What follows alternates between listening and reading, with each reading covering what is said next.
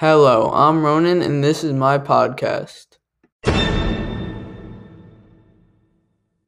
First, I will be talking about the history of dams in the U.S.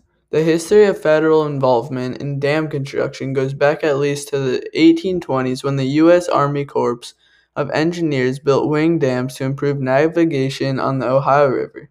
The work expanded after the Civil War when Congress authorized the Corps to build storage dams on the upper Mississippi River and regulatory dams to aid navigation on the Ohio River.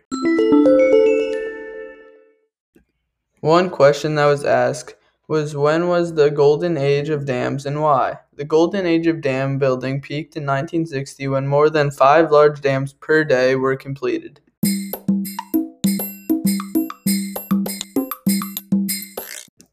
Second, I will be talking about the Connecticut dams. The construction of dams in Connecticut began with the arrival of the first colonial settlers in the 1630s. Soon, mill dams facilitated economic development and production of grain, cotton, and wood and wood in Connecticut's early history. One question that was asked was Are there many dams in Connecticut and what are the conditions there? In Connecticut, there are 4,000 dams, and 12 dams are in poor condition because they are increasingly at risk of failing as climate change brings heavier rainfall. Another question is What's the history at the Saville Dam?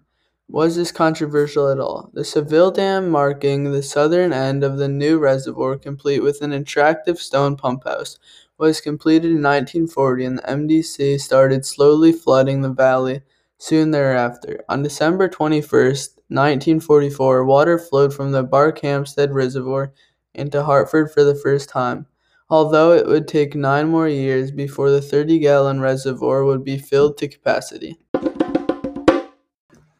Third, I will be talking about the future of dams in the Northeast in the United States. New England has more than 50 dams scheduled in the next decade. One question that was asked was What are the feelings about dams? How are they helpful to the society and the ver- environment? And how are they harmful? My feelings are that dams cause many animals to die and force many people out of their homes. They are helpful to the society because they produce a lot of electricity for the people still living there. They are very harmful to fish because they can't go back up north where their babies are and where they were born. Thanks for listening to the Culligan podcast about this Connecticut River.